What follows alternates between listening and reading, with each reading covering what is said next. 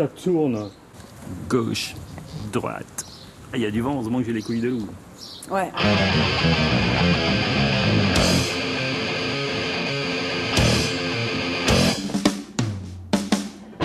Clisson, c'est la ville du Hellfest, l'un des plus gros festivals de métal d'Europe. Mais c'est aussi une petite bourgade, hyper mignonne, hyper tranquille, voire même un peu bourgeoise. Elle aurait pu rester comme ça, sauf que l'arrivée du Hellfest l'a propulsée au rang de capitale du hard rock. Pendant le festival, la ville qui compte habituellement 7000 habitants est envahie en trois jours par 180 000 métalleux et métalleuses. Ça paraît complètement dingue, mais ce qu'il est vraiment, c'est que les clissonnés sont carrément tombés fous amoureux du public métal. Avec Miguel, à la prise de son, on cherche à comprendre comment l'arrivée du Hellfest a transformé cette petite ville de Clisson. En bref, comment Clisson est-elle devenue Rock City Selon Ben Barbeau et Johan Lenevé, les patrons du Hellfest, c'est une question d'empreinte locale, c'est-à-dire qu'il faut impliquer la population dans le projet. Euh, L'adhésion qui a été faite avec les 5000 bénévoles, toutes les entreprises, etc., etc., c'est des années et des années de travail, euh, de contact, c'est des tonnes de soirées à boire des coups avec les gars pour qu'on devienne copains, pour que... Bah oui, non, non, non, c'est pas dur. C'est, mais c'est, difficilement duplicable. On peut pas y aller. euh, Donc, il faut savoir que les plus gros festivals en France sont les événements qui ont été montés par des associations où il y a effectivement les bénévoles, etc., etc., les gros producteurs parisiens qui qui ont les moyens de mettre les plus gros artistes sur les planches euh, et de faire un festival autour de ça, n'ont pas compris que la clé du succès, ce n'est pas que l'artistique. C'est vraiment effectivement euh, toute l'atmosphère et toute l'histoire qu'on peut raconter autour des festivals. Et ça, une histoire, ça ne s'achète pas, ça se construit au fur et à mesure.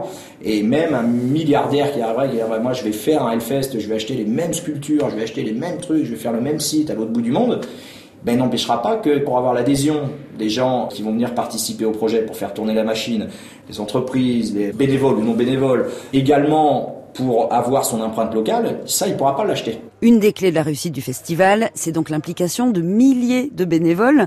Lors de la dernière édition, ils étaient quand même 5000, quasi exclusivement des habitants du coin. Le deal, il est simple, un pass contre des heures de bénévolat. Il y en a qui œuvrent avant sur le montage du festival, d'autres pendant, au bar, euh, sur le camping, sur les parkings, et encore d'autres après pour le nettoyage du site. Ce qui fait que certains clissonnés un peu éloignés de l'univers du hard rock ont pu approcher de très très près les flammes de l'enfer du rock. Comme Christine par exemple. Elle, le métal, c'est pas du tout son truc. En revanche, elle est très curieuse et comme elle parle anglais, on lui a confié la mission de l'accueil artiste, donc installer et nettoyer les loges. Enfin, nettoyer, voilà. C'était enlever vite fait euh, tout ce qui traînait puisque les groupes s'enchaînaient dans les loges. Donc il fallait que ce soit euh, très rapide. Euh, ce qui faisait que je ne pouvais pas vraiment assister au concert, ce qui ne me manquait pas puisque j'avais quand même la tête, les oreilles complètement dedans, et que je voyais un peu défiler les, les groupes. À un moment, j'étais, euh, je traversais le couloir avec euh, les, choses que j'enlevais de la loge, et puis j'entends une voix derrière moi qui me dit euh, Excuse me, you got a knife? Ça, donnait ça pour moi parce que ça m'est apparu comme euh, une réplique de film américain. You got a knife? Donc j'ai bien compris que ça voulait dire vous avez un couteau. Donc euh, je me retourne. ah Je vois un musicien qui visiblement était déjà passé sur scène. Donc je vois un personnage avec des cheveux noirs, longs comme ça, qui, qui dégouline de transpiration, avec un visage noir, rouge comme ça, qui dégouline. Et, euh, et, et, dans ma tête, à toute vitesse, passe le, le film, euh, tu vois, un film d'horreur que je n'ai jamais vu, hein, parce que je ne regarde pas les films d'horreur. Et je lui dis sorry. J'étais complètement hors du contexte. Il me dit You got a knife? Et je dis No. Elle me dit Oh, scissors? Ah, des, des, des ciseaux, euh, oui. Et là, il me montre ses mollets. et en fait, il avait des. Euh, des grosses pointes, des gros clous rouillés qui faisaient, euh, je sais pas, presque 10 cm tout autour des mollets et qui étaient attachés euh, par des, des colsonnes. Les, Oui, les colliers, de, serrage, de, de. Voilà, ouais. c'est ça, en plastique euh, noir, et que lorsque tu les as serrés, Tu ne peux plus les enlever, c'est le principe dans l'outillage. Et donc il était obligé de couper pour pouvoir se débarrasser de ces clous euh, sur ses mollets. J'ai dit, ah ok, ok, ouf.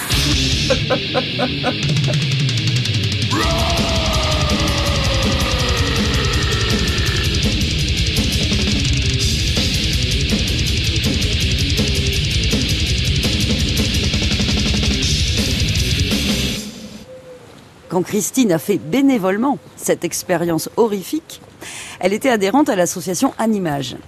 C'est une association de jeunes et pendant le festival, c'est l'asso qui gère une grande partie des bénévoles. On est allé les voir, on a rencontré Yannick, le directeur, et Jacques, le bénévole en chef. Bien le bonjour. Bonjour Salut. J'imagine que vous faites de la radio vu qu'il y a deux rats morts qui sont au-dessus de vous. Hein, c'est ça? Les deux rats morts dont parle Yannick, ce sont les protections anti-vent installées sur les micros de Miguel. C'est pas très très classe, mais comme c'est gris et c'est poilu, bah chez nous les techniciens ils appellent ça des couilles de loup. On appelle ça des couilles de loup. Ah ouais, alors nous, la couille de loup, c'est encore autre chose. C'est la bière, c'est la bière mythique du festival. Des bénévoles. Mmh, Des bénévoles. C'est la meilleure bière du festival. Ah oui, oui, oui, oui, couille de loup, c'est une légende. C'est non, mais vraiment.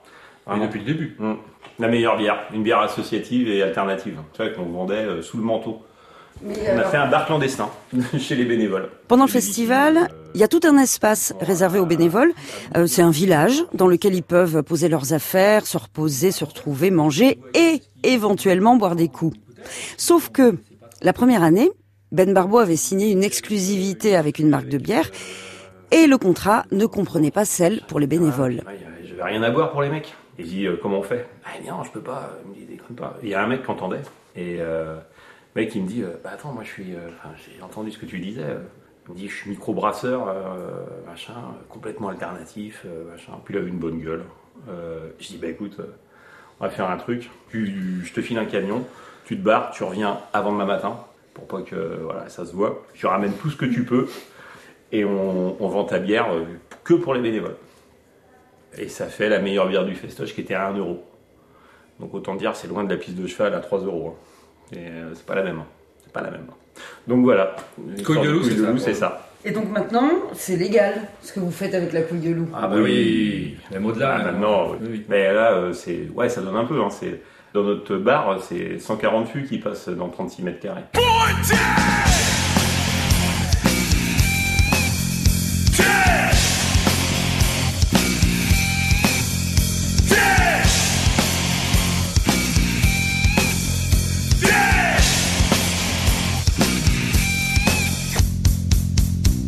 Aujourd'hui, il passe 140 fûts, c'est beaucoup, mais c'était pas le cas au départ. La première année, il n'était que 250, 245 jeunes et 5 adultes. On s'est dit qu'il fallait tenter un truc.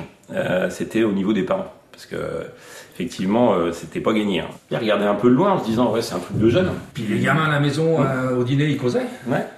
Ils nous racontaient ce qu'ils faisaient, ce qu'ils voyaient, ce qu'ils... puis Nous, en tant que parents, on écoutait, et puis on connaissait pas trop. On voyait pas bien. Et Yannick, l'idée, c'était de dire, mais la meilleure voir. plutôt que d'avoir uniquement la vision de ce que vous disent vous gamins, bah, venez en voir. Puis nous, euh, bah, je vous cache pas, en tant que parent, j'étais bien content d'aller voir ce qui s'y passe là dans ce, hein, dans ce truc là qu'on connaissait pas. Puis c'est vrai qu'ils ont un look, quoi, à la base. Ils ont un look. Bah oui, qui n'était pas le nôtre. Mais imaginez Clisson, ce que c'était. Ils ont un look qui n'est pas le nôtre. L'idée derrière, c'était de rassurer, mais parce que le festival prenait de l'ampleur, c'était aussi de faire en sorte que les parents viennent filer un coup de main. Et ça a tellement bien marché qu'aujourd'hui le rapport s'est complètement inversé. Sur les 2000 bénévoles gérés par l'assaut, il y a plus que 400 jeunes.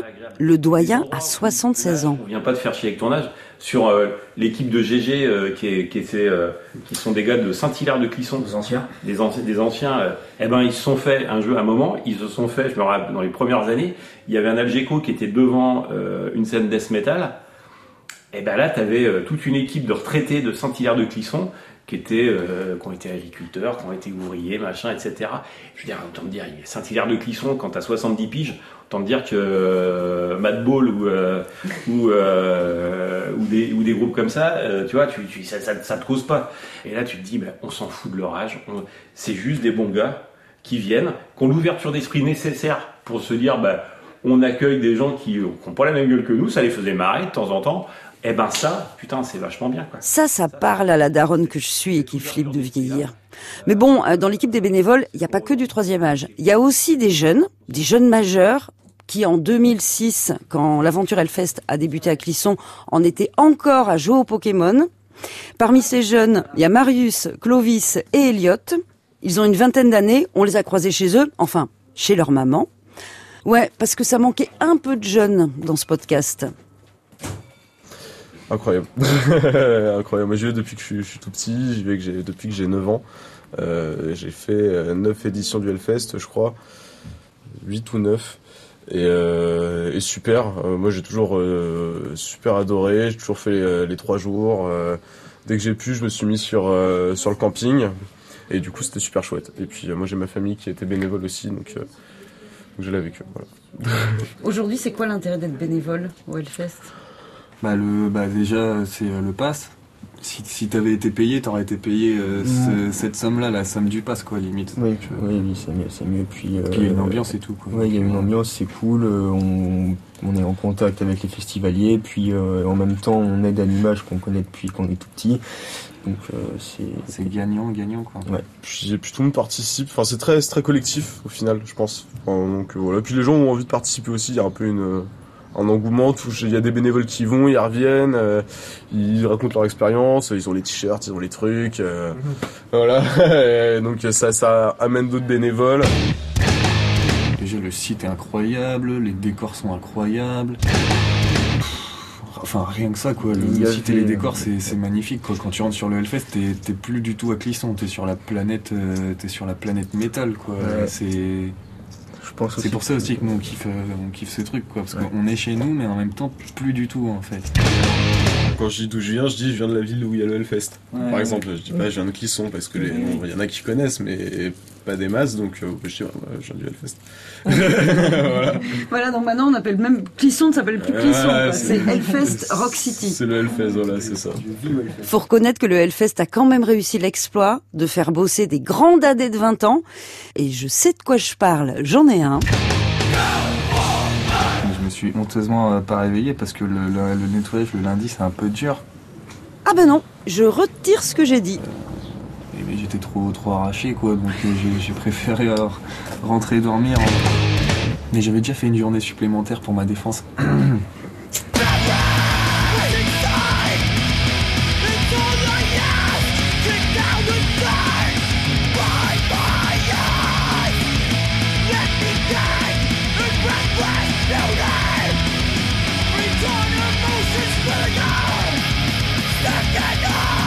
Moi je sais pas, moi j'ai toujours kiffé le Hellfest donc.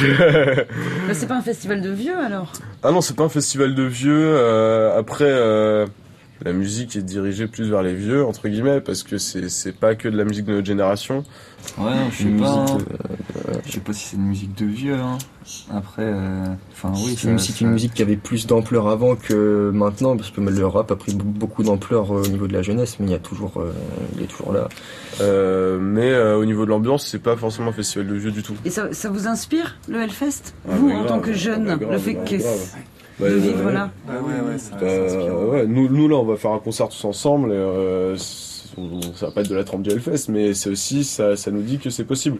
Que Benjamin ouais. Barbeau, euh, il allait voir Animage quand il était tout, tout, tout jeune, enfin quand il avait notre âge, et puis il a dit ah, j'aimerais faire ça, faire ça, là au fur et à mesure des éditions ça a grossi, il y avait le Fury Fest, ça se transforme en Hellfest, donc c'est c'est possible, en fait le Hellfest ça nous prouve que bah, c'est possible, c'est tellement énorme, on se dit pas... euh, peut pas se projeter et se dire ah, on va faire un Hellfest, mais euh, il y a une possibilité de, de faire ce qu'on veut au final. Depuis sa création en 97, le projet de l'association Animage, c'est d'accompagner des jeunes pour leur permettre de réaliser des projets. Et à l'époque, parmi ces jeunes, il y avait Ben Barbeau. Ils, ils répétaient ici, là, dans la salle juste à côté. Euh, eux, ils, ils tapaient dans le trash. Donc, ils jouaient euh, avec la basse qui touchait les lacets.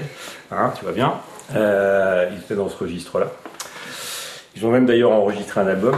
Ben, euh, je crois qu'il me paierait pour que cet album-là euh, n'apparaisse pas. hein. Euh, voilà. Hein, donc ça, j'ai ça, dans des dossiers en, cas, de, besoin. Lui, était batteur.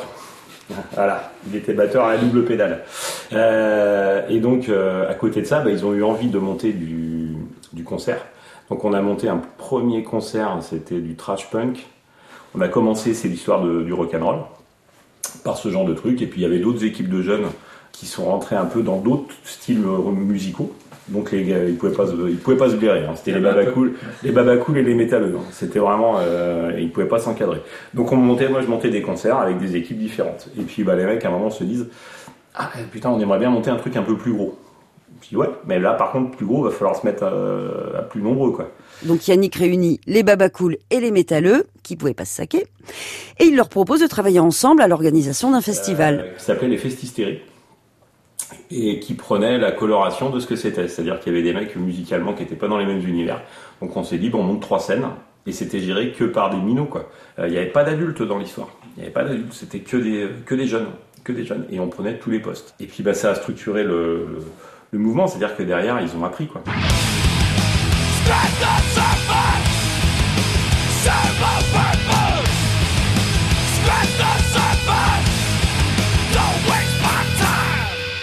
Ben Barbo a continué son chemin.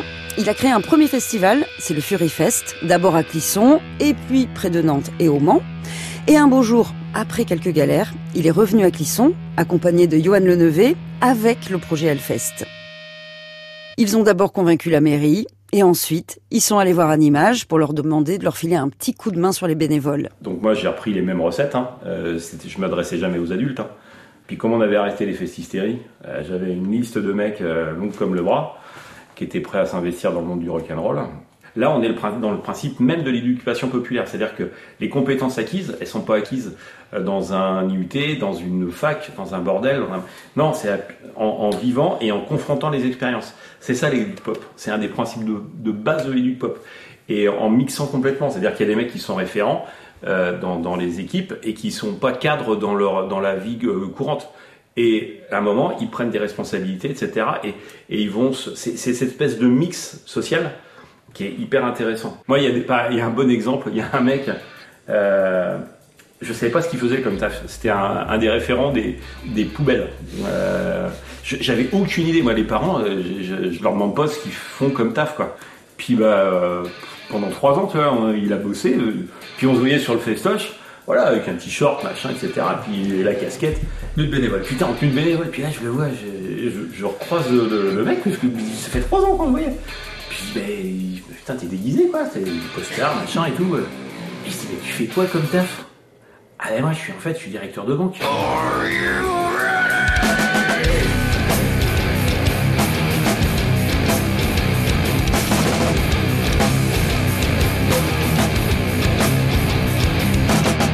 L'esthétique est énorme. Je comprends pas tout des fois, faut qu'on m'explique. Et avec l'explication, c'est énorme. Énorme. Parce que moi j'ai l'impression que les Clissonnais, ils ont adhéré aussi parce que quelque part, ils avaient l'impression de s'encanailler. Ah, bah oui, oui. Ah bah complètement, on se lâche. Et on se lâche. Moi j'ai vu des, des clissonnets connus de longue date, et moi le premier, où le dimanche soir, une fois que le taf est fait, on se lâche. Et, et ce qui est chouette, c'est que on a cette ouverture-là, et, et- et que euh, on, on le sait, parce qu'on se revoit après évidemment hein, quand on fait nos cours chez Leclerc. Mais ben, on fait partie de la même histoire, et ça, ça, ça, ça a soudé. Oui, on s'est encanaillé, bien sûr. On s'est lâché. hein. Ça n'a pas été au début, mais après, on se lâche. ouais. Et ça, fait partie du bénévolat, tout ça. C'est- un tout, en fait. C'est un gros package. hein. Le package de départ avec les jeunes, le package de ce qu'on a vécu, le package d'avoir réussi l'histoire, puis le package de, ouais, on, est, bah, on a peut-être 60 balais, mais on profite d'une vie qu'on n'a peut-être pas connue quand on était plus jeune, parce que c'était autre chose. Quoi. On avait des parents qui avaient connu la guerre, donc c'était le boulot, c'était... euh, bah voilà, on a une forme de vivre notre adolescence quelque part, grâce à ce festival-là. Bah ouais, parce que moi, par exemple, euh, je me sentais assez rock'n'roll quand j'étais plus jeune. Et j'ai pas mal vécu de manière rock'n'roll. Et puis maintenant, voilà, j'ai 45 ans et je me suis euh, totalement ramollie. Donc, en venant ici à Clisson, je me suis dit que c'est quand même marrant parce que moi, je me suis embourgeoisée. Et, euh, et puis, je vais voir une ville qui, elle, s'est dévergondée. Ouais. Donc, ça veut dire qu'on peut faire le chemin à l'envers. Absolument. C'est-à-dire que je peux redevenir. Tu peux redevenir Ouais. Rock'n'roll. Ouais. Ouais. Ouais. C'est pas impossible. Mais ça c'est chouette quand même. Le Hellfest a embarqué les darons, les daronnes et leur progéniture. Il a aussi réussi à faire vibrer un élément majeur ici, la vigne. Dans le prochain épisode, on vous présente Fred, vigneron et mélomane.